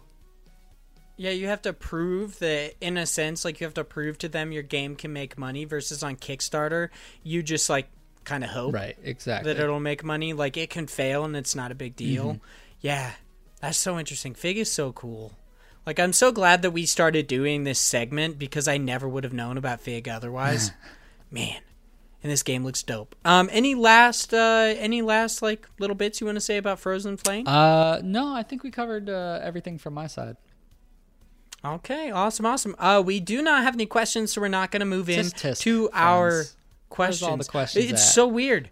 We haven't not had questions in like months. Yeah. We've had at least like one. It was very interesting. It's also not a bad thing because uh, how far are we into this? You know, an hour and fifty-one minutes without questions. That's so true. That is true. glad we didn't have questions. I guess um, we inadvertently filled the space with discussion. So. It was a it was a talky kind of episode, you know. That it was, but the episode has now come to an end. Thanks everyone for listening. If you'd like to uh, talk with us outside the show, you can follow the podcast itself at IndiePod on Twitter. Super easy uh, to follow. I try to tweet about like um, I'm trying to retweet like the Indie World, the Nintendo Indie World news, so you know more about indie games and stuff like that. I'm trying to keep more on it. You can of course look out for a question tweet that we send out each and every Monday with reminders on Tuesdays and Wednesdays. Um, Josh and I were talking about trying to include in our reminder tweets um, stuff about like the news we're going to talk about so people can ask relevant questions to the news. And I'm going to try to make sure I do that um, starting next week because I think that would be really cool um, to get kind of your guys's uh, or everyone's opinions on the like news just in our questions. So that would be really cool. Um, but you can follow me outside the show at Hyde Legion on Twitter. You could follow Josh at the underscore George ninety. Um, any like anything you want to pimp out, you did just do an interview with the team behind Enchanted Portals over on Parallax Media. Yeah, um, I mean that's pretty much it.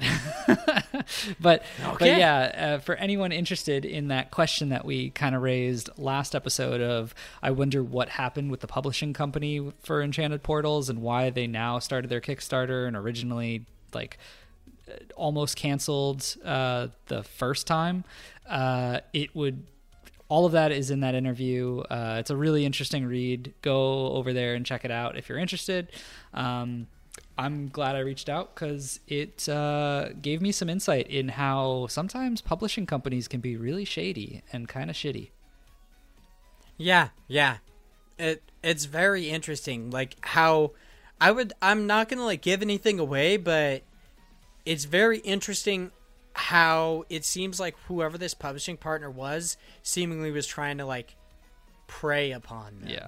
It's it's odd, but that's just a little bit of a teaser. Make sure you guys go read it. It's a very good article. I very much enjoyed it. Um, and I'm not just saying that because I love Big Josh Boy. It is a good article. Thanks, baby. It's a good interview. Um, if you'd like to check out my stuff outside the show, I do have multiple other podcasts. I've got uh, Go Beyond to My Hero Academia podcasts. Um, we are up to episode four at the moment. It airs each and every Wednesday. Uh, Chris Penwell and I, friend of the show, we run through each and every episode of My Hero Academia. Love it. Love the show. Love the podcast. It's awesome. Um, coming up in the coming weeks, I will finally be airing our media review podcast that I do with a couple friends of mine called The Thick of It. Um, it's very stupid, um, but I am enjoying it. It's kind of like I'm I try to be very prepared for the other podcasts I do um, because of my lack of overall charisma and kind of being an idiot. But with the thick of it, it's kind of just us having fun talking about the movies. It's it's kind of weird in the beginning. Um, the first two episodes are kind of like me trying to be over prepared, but then after that, we're just like, fuck it, these movies are stupid. Let's just talk about shitty Mark Wahlberg movies. So keep an eye out for those Dope. ones. Uh, for that one, it's coming up pretty soon. Uh, you can follow that podcast at Thick Pod uh, or Thick Podcast. Not even joking. It's Thick Podcast on Twitter. T H I C C Podcast on Twitter. Wow. We still don't know how we got that. right. Yeah, Nobody that's that's it. great. Especially because there's a podcast called The Thick Podcast. Damn, they're slacking. I'm like, you'd missed out. You missed out on that one. I was like, the only way we're gonna make money from this is selling that Twitter handle. Yeah, right. Just letting you guys know. Um, and then, of course, make sure you check out Elda Talks Games Industry. Um, I talked about it earlier in the show. It's a monthly podcast uh, that I do with Eldar Basic. He's a great guy, and I love talking to him. Uh, our next podcast coming up next month, and that one is actually about the community and uh, the like the conception of Souls-like games. So I'm excited to do that one. But uh, that's it for this episode of the podcast. Um, thanks everyone so much for listening, and we will talk to you next week because we won't see you. Nope, that is very true. Bye, everyone.